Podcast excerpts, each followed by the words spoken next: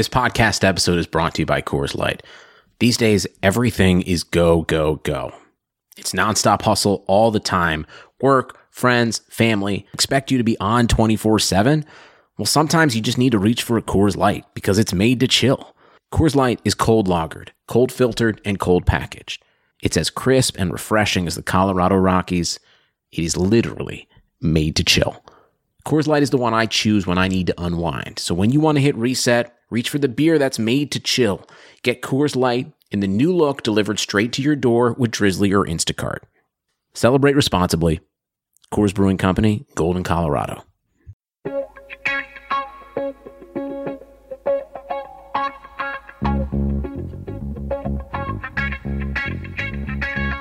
Karlsson, Karlsson, världens bästa Karlsson. Karlsson, Karlsson, hoj här kommer Karlsson. Karlsson, Karlsson, ingen faktiskt ingen annan Karlsson spelar jag så bra som mig. Carlson! Carlson! Carlson scores! Karlsson, Yes!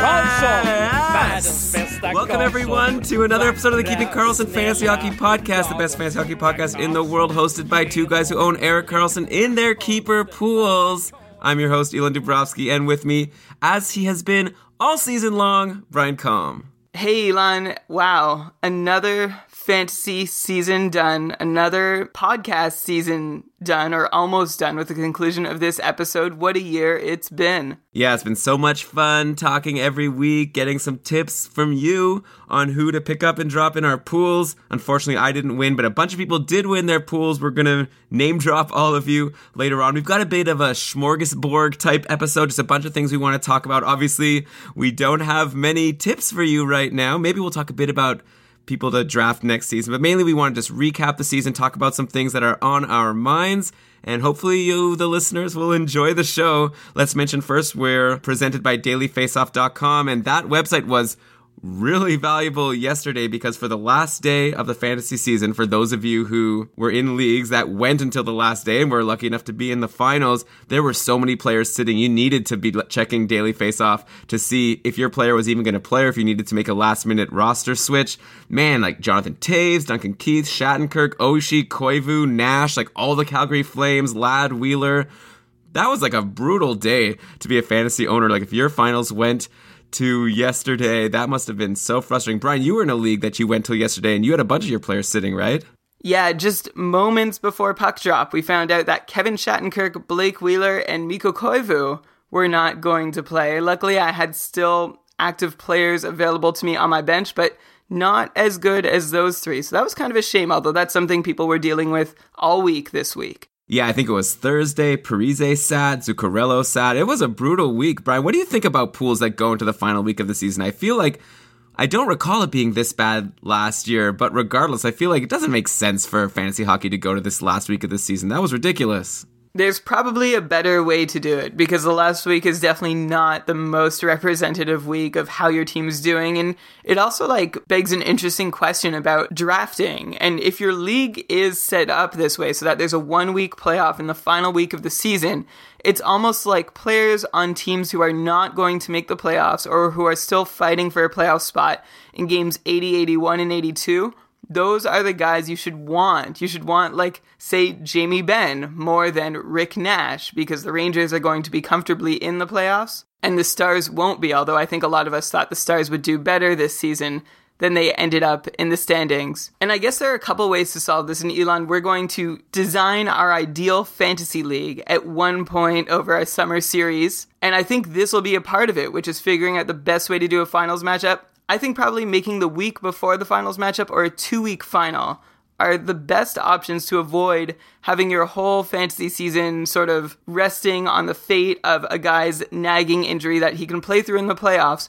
but just needs a couple extra days rest. Yeah, like the fact that you had to sit Blake Wheeler and put in Alex Wennberg as his replacement at the last minute, like that's not fair to you. Like you drafted Wheeler early on not to have Alex Wennberg decide your fantasy fate. And yeah, that'll be a fun discussion over the summer series. Little spoiler guys, we're going to talk later on this episode about what we have coming for the summer. We are going to keep producing Keeping Karlsson episodes We hope you'll be there to listen to us, but we still have more to talk about today. I wanted to talk right now about who were some of the MVPs and LVPs from this last week of fantasy hockey because even though it was a frustrating week and so many players were sitting, there were still some players that ended up being saviors for their teams.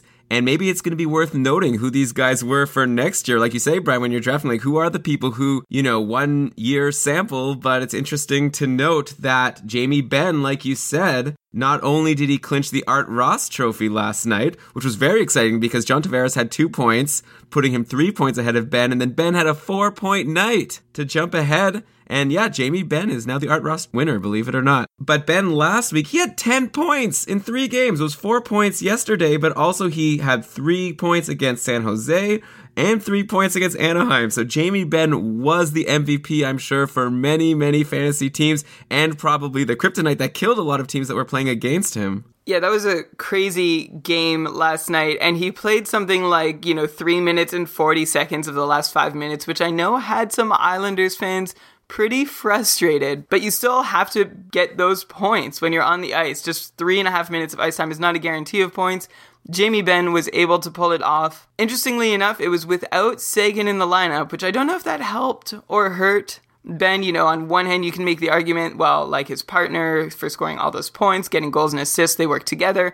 On the other hand, you could say, well, Benn was more of a solo act last night and he had the puck more often because Seguin wasn't on the ice. But I'm just going to bring up somebody else's name who played a decent part in Benn's season this year. And that's Patrick Eaves, who finished above a half point per game for the first time in his career. In his rookie season with Ottawa in 2005 2006, he had 29 points in 58 games.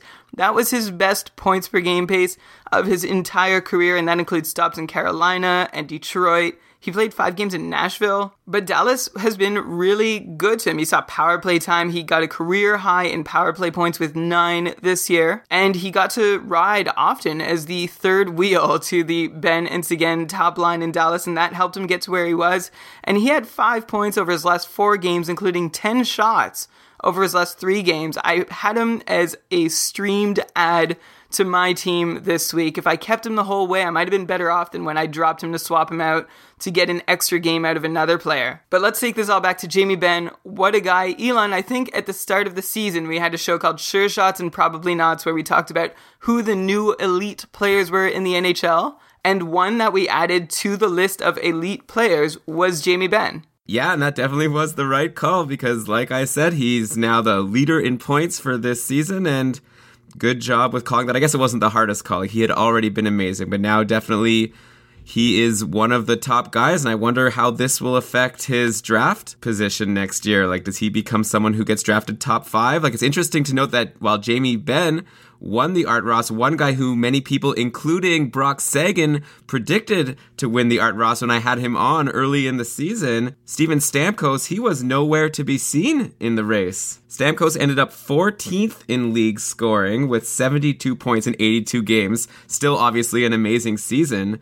but nothing compared to Jamie Benn, who had 87 points in 82 games. So yeah, Stamkos wasn't injured. He just wasn't there even in the top 10. So Brian, I wonder next year, let's say you have I don't know, third overall, whatever pick it is, and let's say you're deciding between Benn and Stamkos, who would you want? I think I would still take Stamkos over Jamie Benn, um, just because in previous years, you know, Stamkos has been better, and he's also a year younger than Jamie Benn. So I don't think that this is going to be a constant thing. I don't think the gap, at least, is going to be always this big between the two. And remember that Jamie Benn had 15 points over his last five games played. So he went on a crazy run to get as high as he did, and that's certainly not to take anything away from him. But Stamkos was not similarly hot down the stretch, just four points over his last five games. That's an 11 point spread right there. This season, Steven Stamkos also saw his lowest on ice shooting percentage since his rookie season back in 2008 2009 when Barry Melrose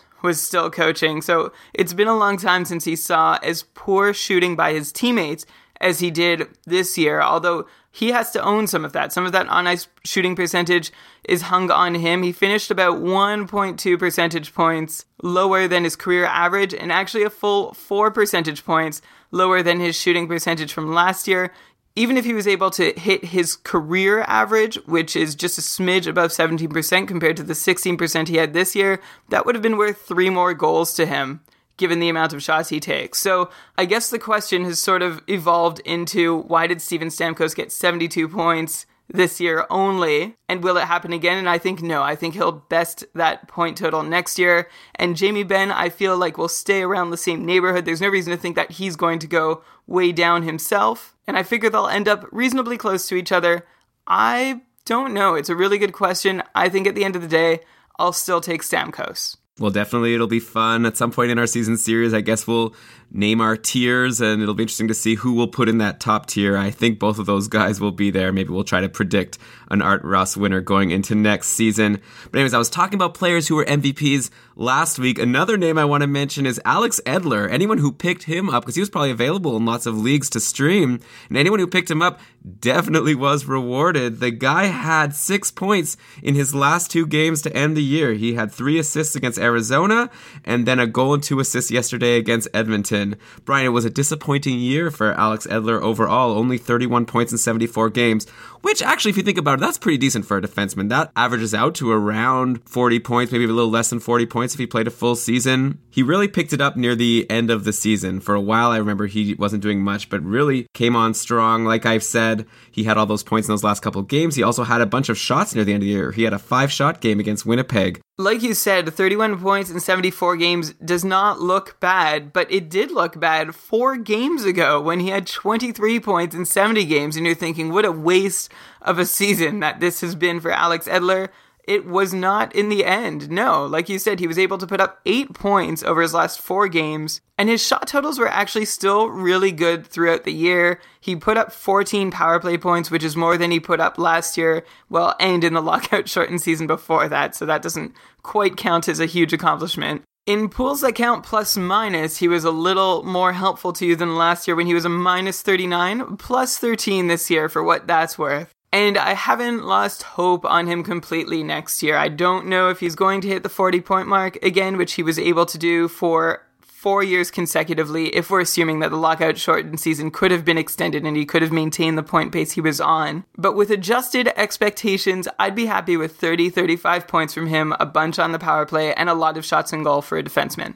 Yeah, I don't see any reason why he won't still be the number one D in Vancouver next year. Of course, the Sedins will be a year older. At some point, those guys will slow down, I'd assume, and that will probably hurt Edler's production, but probably at least one more good year in them. I'll mention, since we're talking about last week, the Sedins also were very helpful to their owners. Both of them had five points in three games. It's even just nice that they played all three games because Vancouver was comfortably in the playoffs. But yeah, Henrik Sedin had all assists, five assists, and Daniel Sedin had three goals and two assists. So great weeks for them and great seasons for them because they were both really down last season. They both had weak years and they both bounced back very well. Daniel Sedin ended up with 76 points in 82 games, and Henrik Sedin had 73 points in 82 games. Brian, do you think that next year are they going to be able to stay where they were this year, or do you think it's going to go back to that downward trend that they had the year before, where they both had like just around 50?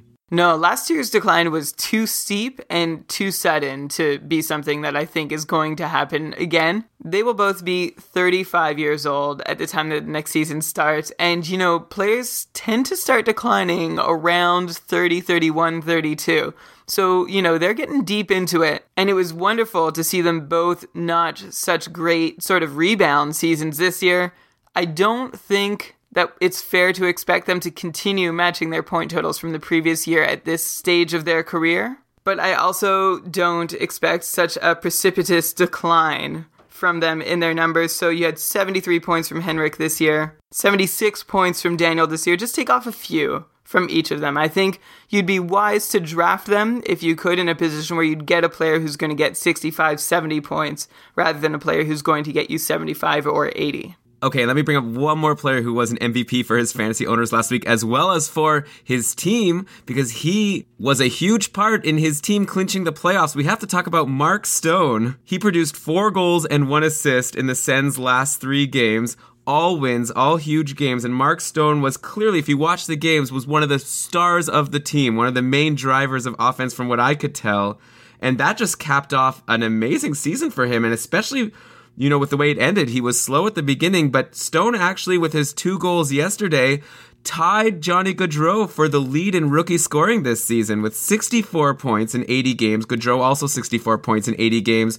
I'll mention that Filip Forsberg had 63 points in 82 games. That was the top three. The next highest was a big drop, 48 points for another senator, Mike Hoffman. But I'm talking about Mark Stone, and another crazy thing is he actually led all rookies in plus minus. Did you know this, Brian? Plus 21. And Ottawa was such a weak defensive team for most of the season, so it's wild that someone on Ottawa, Mark Stone, had a higher plus minus than Filip Forsberg on Nashville, who's supposed to be a much more defensive team. So, of course, like I said, Mark Stone was so valuable last week, and for the whole second half of the season, I'd love to know your thoughts, Brian, on what you think of him next year. I feel like, come on, is this guy like a 70 point guy at this point? He was a point per game for like his last 40 games of the season. I'm going to start just by taking on that point you made about plus minus with Forsberg and Stone. You know, Nashville isn't that defensive shutdown team that they always were, so I don't know if it's fair to make that comparison. And actually, since the coaching change, the Senators are, you know, just like knocking on the door of the top 10 in terms of score adjusted Corsi, which would suggest that they are a good team to be on if you'd like your plus minus to be okay. It hasn't been the case that way for the last couple years in Ottawa but things took a step in the right direction because of their possession numbers and because of the insane goaltending that they were able to get from Andrew Hammond. As far as scoring, let's just take a look. Since January 1st, I'm going to read to you the top scorers in the NHL, and that's about 45 46 games. Jamie Benn, in order John Tavares, Alex Ovechkin, Mark Stone, Sidney Crosby, Daniel Sedin, Henrik Sedin, and then it goes on from there. But Mark Stone is clearly like in this totally elite group. And actually, if you look at just even strength scoring, if you take away every player's power play opportunities, Mark Stone is the leading point getter since January 1st, 32 points at even strength, two more than Jamie Benn in the same span. Unbelievable. So, what do we say about next year? Well, we've had our share of disappointing sophomore seasons recently, most recently with Nathan MacKinnon, who had 63 points in his rookie campaign, followed it up with 38 points this year in 64 games. A lower shooting percentage was the culprit. A really rough team and system for a bunch of the year in Colorado was another culprit. I don't know, Elon, like I know you're really pumped about Mark Stone and I want to be too because he's a lot of fun to watch. When you see him take a shot, it's always exciting. There's always a chance that it'll go in.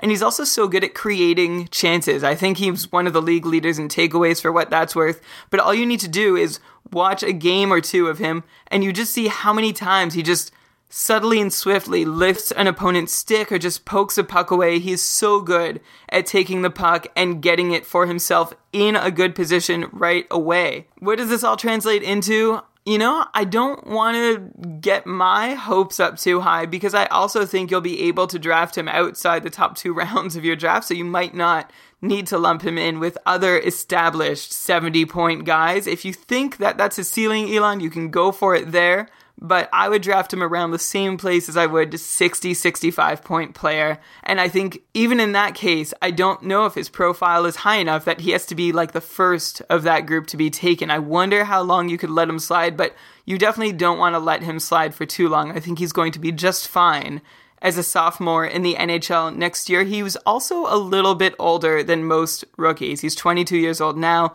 He'll be 23 next year. I think everything's going to be okay. Yeah, well, even the fact that you're saying maybe not a 70 point guy, but probably more like a 60 point guy, that's pretty amazing. No one would have predicted that halfway into this season when he was a rookie that was okay. He was on the team, but nothing special. Now we're talking about him as potentially a guy that could be drafted in the top three, four, five rounds of next year's drafts at the latest. And yeah, it's crazy that aside from Erik Karlsson, I have a feeling that Mark Stone will be the top drafted guy. I guess him or maybe Turris. Or Bobby Ryan. Bobby Ryan has been disappointing a lot of his fantasy owners down the stretch, but he's clearly injured. Something has been wrong since like February. It was initially a hand thing, and like it seems to, I don't know what exactly is being impacted here.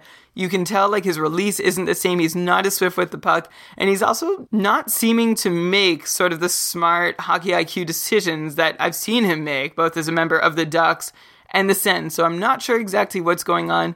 I think actually he'll be a good candidate to pick later in the draft than you were able to get him this year, and then you can hopefully enjoy a bounce back season from Bobby Ryan next year. Before we move away from the Sens, Elon, just one more point about Mark Stone. If we're trying to figure out where he's going to end up next year, I mentioned his age, a 22 year old.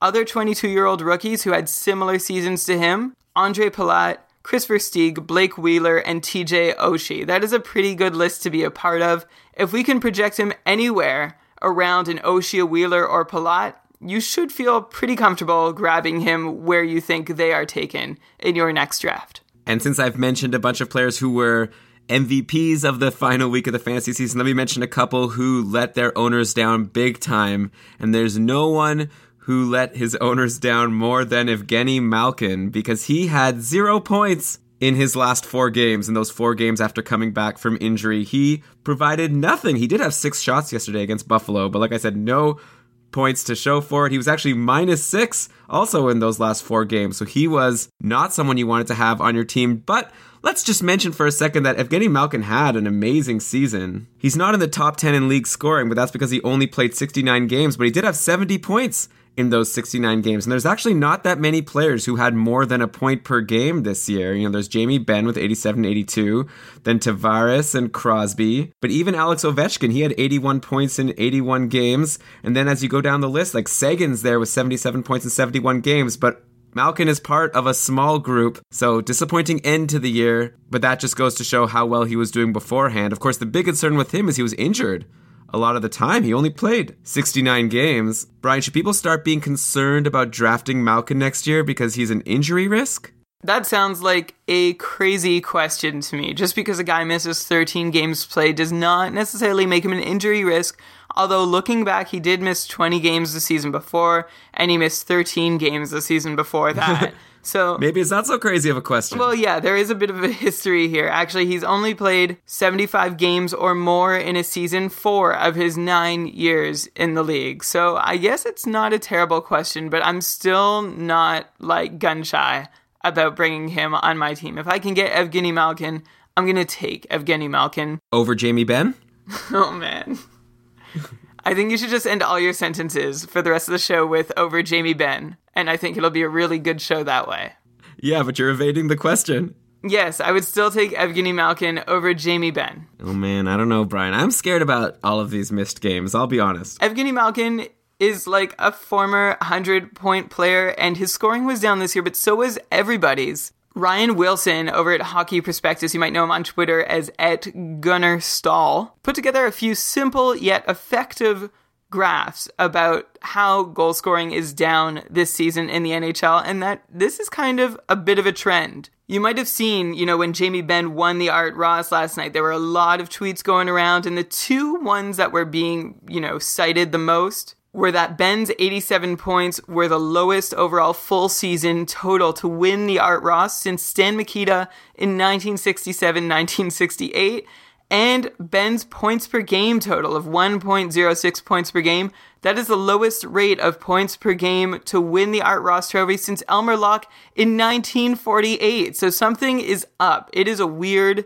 sort of time for scores in the NHL. So when you see Evgeny Malkin with 70 points on the season, then there's two things you need to consider. First, he did it in 69 games, so he still had over a point per game pace. And also, scoring is down across the NHL. The league's top scorers are not scoring as often as they were, say, 10 years ago. It's been a downward slope. If you average all of the 10 leading scorers' point totals, it has been going down steadily in the last 10 years and is at its lowest point in that span at this moment, with the top 10 scores in the league averaging 1.03 points per game versus, say, even 1.22 points per game back in 2009 2010. Again, I'm drawing these numbers from Ryan Wilson's blog post over at Hockey Prospectus, which we'll tweet out the link to and I'll try and include in the show notes. The reason for this uh, seems to boil down to fewer power play opportunities, and the problem with that is twofold. First, well, power play opportunities are a great chance to score.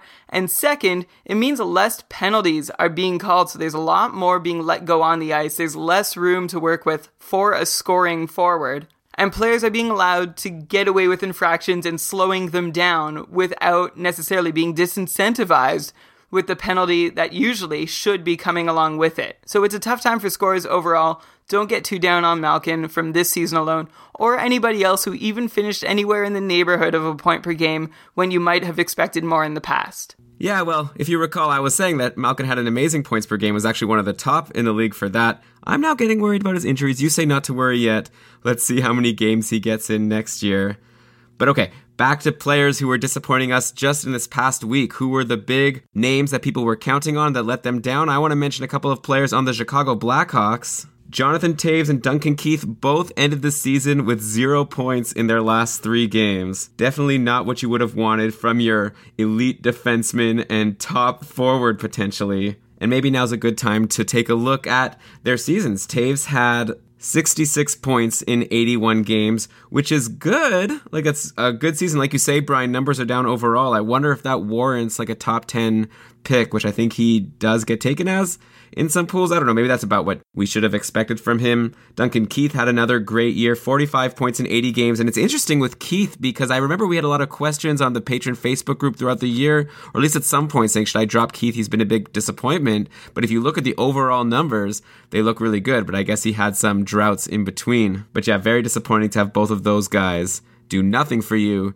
in the final week of your fantasy playoffs. And of course, Elon, let's not read too much into that last week. That three game pointless drought that Toews had, that was only the second time this season that he's gone three or more games without a point. It happened once after the All Star break. Duncan Keith had a couple more droughts of three games or more, including that really long one around the beginning of the season or maybe the quarter mark of the season that had a lot of people second guessing does he really belong on my team? Yes, Duncan Keith and Jonathan Toews are both okay. I feel like I don't really have to tell you that, but these droughts are the sort of things that tend to linger, especially like combined with a bad playoff performance. They could impact a player's draft value or your perception of them Toews getting 66 points in 81 games is not a terrible disappointment. He had like the exact same number of shots as last year and like the exact same shooting percentage. So everything, you know, looks generally okay with him. I think his owners like him for also his plus minus and his face off wins and a reasonable amount of penalty minutes in leagues that count that. And essentially, it's no reason to get down on him. And Duncan Keith with 45 points as well. That's awesome. He should not be lowered in your perception at all from what happened this season or in the last three games. Well, I mean, Duncan Keith did get 61 points two seasons ago in 79 games, so 45 points in 80 games is definitely a big drop. Which number do you expect him to be closer to next year? Well, one thing you could point to for the reason in his drop from 61 to 45 is a difference of two points in his on ice shooting percentage. So that probably contributed to his point totals being lower than last year. But even if they bounce back to somewhere in between this year's numbers and last year's numbers, I'd still figure him closer to a 45, 50 point guy than a 60 point player. Yeah, I guess that's fair. That 61 point season was a bit of an aberration for a guy who's normally been around 40 or 45 points aside from he had another crazy aberration year in 09-10 when he had 69 points in 82 games. But aside from that he's never been above 45 except for those two seasons that we mentioned. Okay one more player who was a bit of a disappointment last week but i just want to ask you more about in general. Corey perry anaheim only played two games. He only gave one assist. You kind of want more from your superstar player but also, I'm really interested in Corey Perry because he's a guy who was drafted so high last season. Like, I had some people drafting him. I remember Yahoo had him auto ranked in, I think, the top five, like something crazy like that. And I guess it was somewhat warranted since he had 82 points in 81 games in the 2013 14 season. This year, not as good at all. He was injured for a bit, but only ended with 55 points in 67 games, which is only a 67 point pace. And you know, if you look at Corey Perry's stats over his past few seasons, it's like two different players. Like this year, 67 point pace. The year before, 82. Then the year before, it was closer to the 67. He had 36 and 44 games. And the year before, he had 60 points in 80 games. And then the year before that, 98 points. So, like, who is Corey Perry? Is this guy an elite point per game player? Or is he more of a, you know, 65, 70 point player like he was this year? I'd say he is more along the lines of like a point per game player. Like he's closer to, I'd say, being a 70 point player than he is to being a 60 point player. But the thing to keep in mind with him is that he is also getting older. He's going to be 30 years old at the start of next season, which is not a terribly old age to be. But like I said earlier in the show, in the NHL, forwards, they exit their prime around this time 29, 30, 31, 32. And that's when a slow decline might start to begin. So Corey Perry is still a very good person to own, but especially if you're in a keeper league, around now is when you need to be reconsidering his value at the start of your draft and his long term value as a keeper. Okay, and that's a nice taste of the types of things we're going to be talking about over the summer. That's right, like we mentioned at the top, we do plan to keep coming out with episodes of Keeping Karlsson over the summer, and we plan to make them interesting. We don't want to just make filler episodes to put something out there. There's a lot of things that happened this year that are worth digesting and considering how they will affect next year. We plan to do an episode not every week, we're thinking every two weeks. A new episode of Keeping Karlsson will land on your audio device, assuming you're subscribed to us on iTunes or whatever subscription service you use. And we have some ideas already of topics we're going to discuss over the summer. Brian's going to run down a few of them now. And also, of course, you could tweet at us at Keeping Karlsson and let us know what you think would be great topics to talk about over the summer. Yes, over the off season, we are going to keep going and we are going to cover a wide range of topics. We'll have a couple shows with specific themes like players that didn't slow down this year, the players that did see the most regression mid year, players who broke out or broke down. And then as we creep closer to the season, there's also all the normal stuff that happens in the NHL offseason, like seeing what happens in free agency, at the draft, take a look at all the offseason moves that are made. We're going to look at how advanced stats can help you win your pool next year. But now we're getting into our preseason mini series. Needless to say, stick around with us all summer. And also, we're going to want you to participate too. We have some questions for you. We'd like you to participate as much as you can, so keep an eye on our Twitter account at Keeping Karlsson and keep listening to the show in the off season to find out where we need you. We're going to be asking you questions about your fantasy season and also about our season, what we got right, what we got wrong. So stay tuned for all of that over the summer. Yeah, we're hoping to make it a fun summer. It'll definitely be up to the listeners to sort of motivate us to do things, you know, keep interacting with us. And we definitely want to hear from you. Like Brian said, what we got wrong. I think that'll be interesting. I know, for example, one thing Brian got wrong was predicting that Paul Stastny would get more points than Joe Pavelski. I got that right. So I guess I am the knowingest keeping Karlsson host. I kind of want a title for this, and then maybe Brian, we can make more bets next year, and this title could go back and forth. If you guys have an idea of what we should call the Keeping Karlsson Smartest Host title, which I currently am owning because of winning that bet, let us know if you could think of a clever name. Of course, maybe the knowingest of them all might be Dave, our patron, because I made a bet with him that I lost on one of our last patron casts. I said that Buffalo wouldn't win any more games this season after their performance at the trade deadline. I was wrong. They did win a couple, so I sent Dave a check for a dollar. But no, it's Brian or me. One of us is the knowingest host of the podcast. Right now, it's me because of Joe Pavelski's amazing season. Okay, so let's set up the next challenge. I want to challenge you again for the title of the knowingest. How about our Stanley Cup predictions? Uh, let's just keep it simple. Who do you think is going to win the Stanley Cup this year? Okay, so how about we'll each pick a team, and whichever team goes farther, that's the winner. Okay? I was thinking Cup or bust. No, man, someone's got to win. Okay, fine. I'll agree to that. okay, so my prediction will be well, I'd love to say the Senators, and that's who I'll be cheering for, but I'm not going to pick them. Though I do think they have a good chance against the Habs in the first round. They definitely destroyed them the last time they played them in the playoffs. But I'm going to go with I'm going to go with an Eastern Conference team, though. Maybe I'm crazy for thinking this, but give me the New York Rangers, the President's Trophy winner. Maybe I'm not making too much of a leap, but Lundqvist is back, doing well. Stepan, Nash, St. Louis even ended the season on a high note. Of course, they picked up Yandle, and they still have McDonagh in the back end. Give me the New York Rangers. Elon, that was actually going to be my Eastern Conference pick for a while, although I've been reevaluating lately. I feel like this year is wide open in both conferences. Like, if the LA Kings made the playoffs, I think I probably would have picked them to win the Stanley Cup. Alas, they are not. So I'm going to stick in the West and I'm actually going to go with the St. Louis Blues. I don't know if they can really get all the way, but I do still have faith that they can get farther or as far as the New York Rangers. Okay, well, that's the bet. And hey, okay, if they both get eliminated in the same round, it'll be whoever won the most games in the series where they got eliminated. And then if they both won the same number of games, then it's a tie. What happens if they both win the Stanley Cup? Well, that would be bananas, Brian. And also, speaking of the playoffs, I think I mentioned it on last week's episode, but we are planning on doing a playoff pool All the details will be on Twitter, and of course, we'll post it also on our Patreon Facebook group. So if you want to join in, there's going to be a prize. We're going to announce that also when we announce the pool. We'll send a link, you know, of how you could sign up. But it'll be interesting to find out who is the best Keeping Karlsson listener in terms of predicting player performance in the playoffs. And of course, Brian and I will be participating as well. It'll be interesting to see if one of us can contend. We actually had a playoff pool last season for a much smaller number of listeners, and the winner was someone who called their team Top Shelf, and the owner didn't give their name. They wrote Half Brain. So I'm curious to know if that person is still a listener of the podcast. And if you are, let us know because you're the one fighting for the repeat win. You've got to defend your crown, half brain. And if we're really good, we're going to try to remember to put the link to the playoff pool on our website, keepingkarlsson.com. So please keep an eye out there in the coming days. I think the playoffs are going to start like Wednesday. Yeah, so we're going to have to post this today or tomorrow. So follow our Twitter and get on our website and join this pool so you could win the awesome prize. What is the prize, by the way, Elon? It's a surprise. I'll post it when the pool's posted. A surprise. Wow. A surprise prize. No, that defeats the purpose of the pun. Don't tell me how to run my show. A madam prize.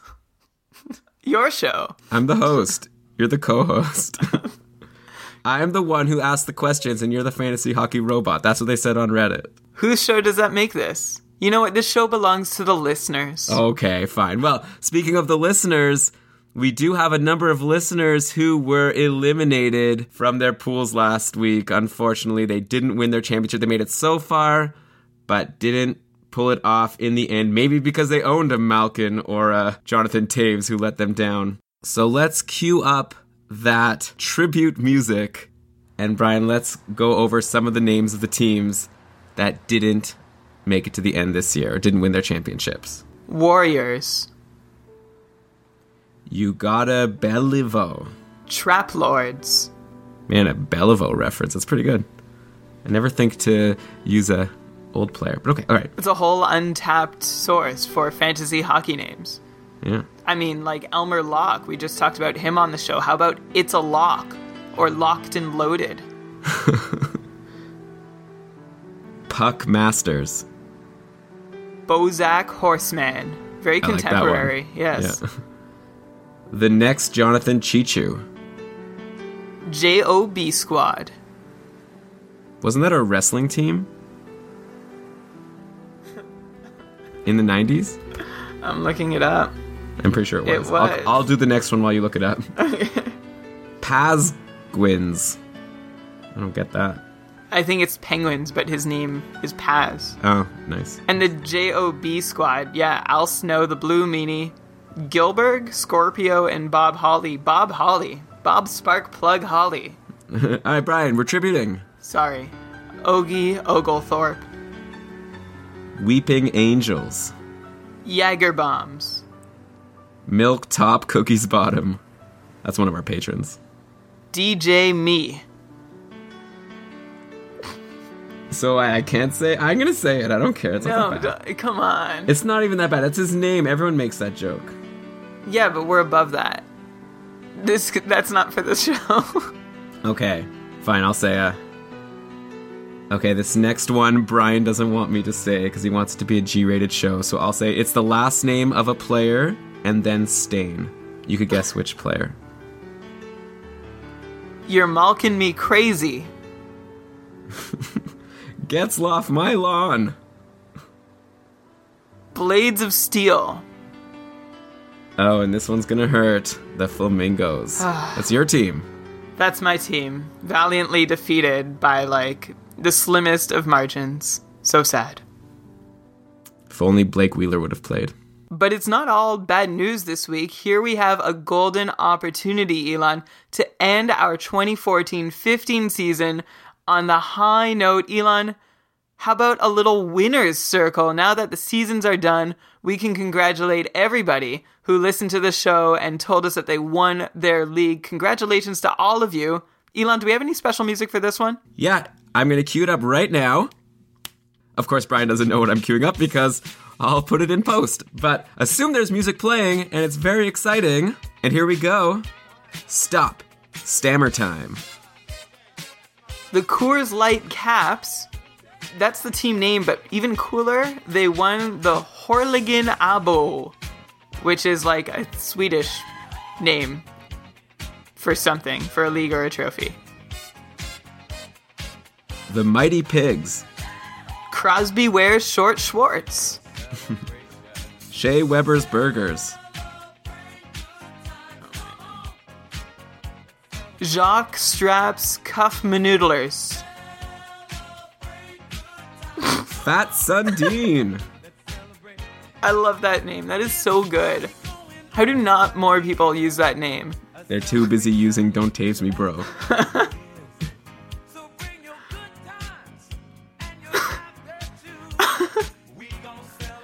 Also, a name that I'm considering going with for my team next year. Aaron is win guy, yeah. Owned by a guy named Aaron. Way to go, Aaron. Man, we still got a lot more to go. We gotta speed this up. Okay. Okay. Crunch Timers. Puck Masters. Gotham Gravediggers. Generation whatever. Toronto Maple Loos. Take that, Leafs. But they won. Uh, Ratcher, no. Patcher Rusi. Okay. Carl's Sons of Anarchy. I like it. Carlsons of Anarchy. Again, that's a successful team name. This one also isn't exactly G rated, so how about I just won't end the second word, but Double Penner. Black Ice. Team Bufflung. And that team, owned by one of our patrons, Elon, made 399 moves over the course of the season. That guy earned his win. I hope he won a lot of money for all the time he put in. I wonder how many times he ad dropped the same player. Yeah, let us know who you ad dropped the most throughout the year. Like which player was the most times in and out of your roster. If you wanted to win that league, you had to make 400 moves, Yeah. at least. All right, let's keep going. The Kessel Run. Keep calm and Bergeron. That's good. Okay, we have another inappropriate name here, so we're just gonna go with Hanzus Employment. Grumpified. Team Reed. Heinz Tin Toffoli, another patron. I guess I shouldn't be saying another patron whenever I recognize a patron team's name, because then if I went through one that was a patron that I didn't recognize, I look like a tool and we lose a patron. Sorry, guys. So many of these are patrons. Thank you to all our patrons. Been there, done that. Nice. And finally, the four goal stroke. Congratulations to all of you who won. What an exciting fantasy season it was. Unfortunately, Brian and I don't join you in that list. But that doesn't matter because now I feel like I did win because all of these people who listen to the podcast won and hopefully our advice helped you out. And that's going to end it for this week's episode. But like we've said, we've got a lot coming over the summer. On the next episode, we're going to talk about players who we assumed would slow down throughout the year but never did. And we'll talk about what did we learn from this and how we think these guys will do next year. So an example is like a Nick Foligno, who we said sell high. He's there's no way he's going to keep this up, and then somehow he did. Is he going to do it next year? Listen in a couple of weeks, and we'll give you our best guess. You know, Brian will look at the fancy stats and see if these were sustainable numbers or something that will not be likely to repeat itself. So that's our plan for the next episode. Thanks everyone for listening all season long. Hey, it's not too late if you want to give us a five star review on iTunes. We wouldn't mind. And of course, you could follow us on Twitter. Definitely do that because we're going to be posting, like I said, our playoff pool, maybe even by the time this podcast comes out, or if not, then the next day or two. But with that, I think I've rambled enough. Brian, let's cue that outro music and read us the credits. Okay, this episode of Keeping Karlsson was presented by Daily Faceoff and supported by our patrons. It was researched with help from Roto World, War on Ice, Hockey Analysis, Hockey Reference, Behind the Net, Yahoo Sports, and ESPN Fantasy Hockey. And of course, thanks to you. Thank you to everybody who has taken the time to listen to our show, to tweet at us, to ask us a question, to join us in our patron group. We have had a fantastic season together, and we couldn't have done it without your support. Thank you so much. Brian, that was so touching. Great job, and I'll talk to you in a couple of weeks. Until then, keep on keeping Karlsson.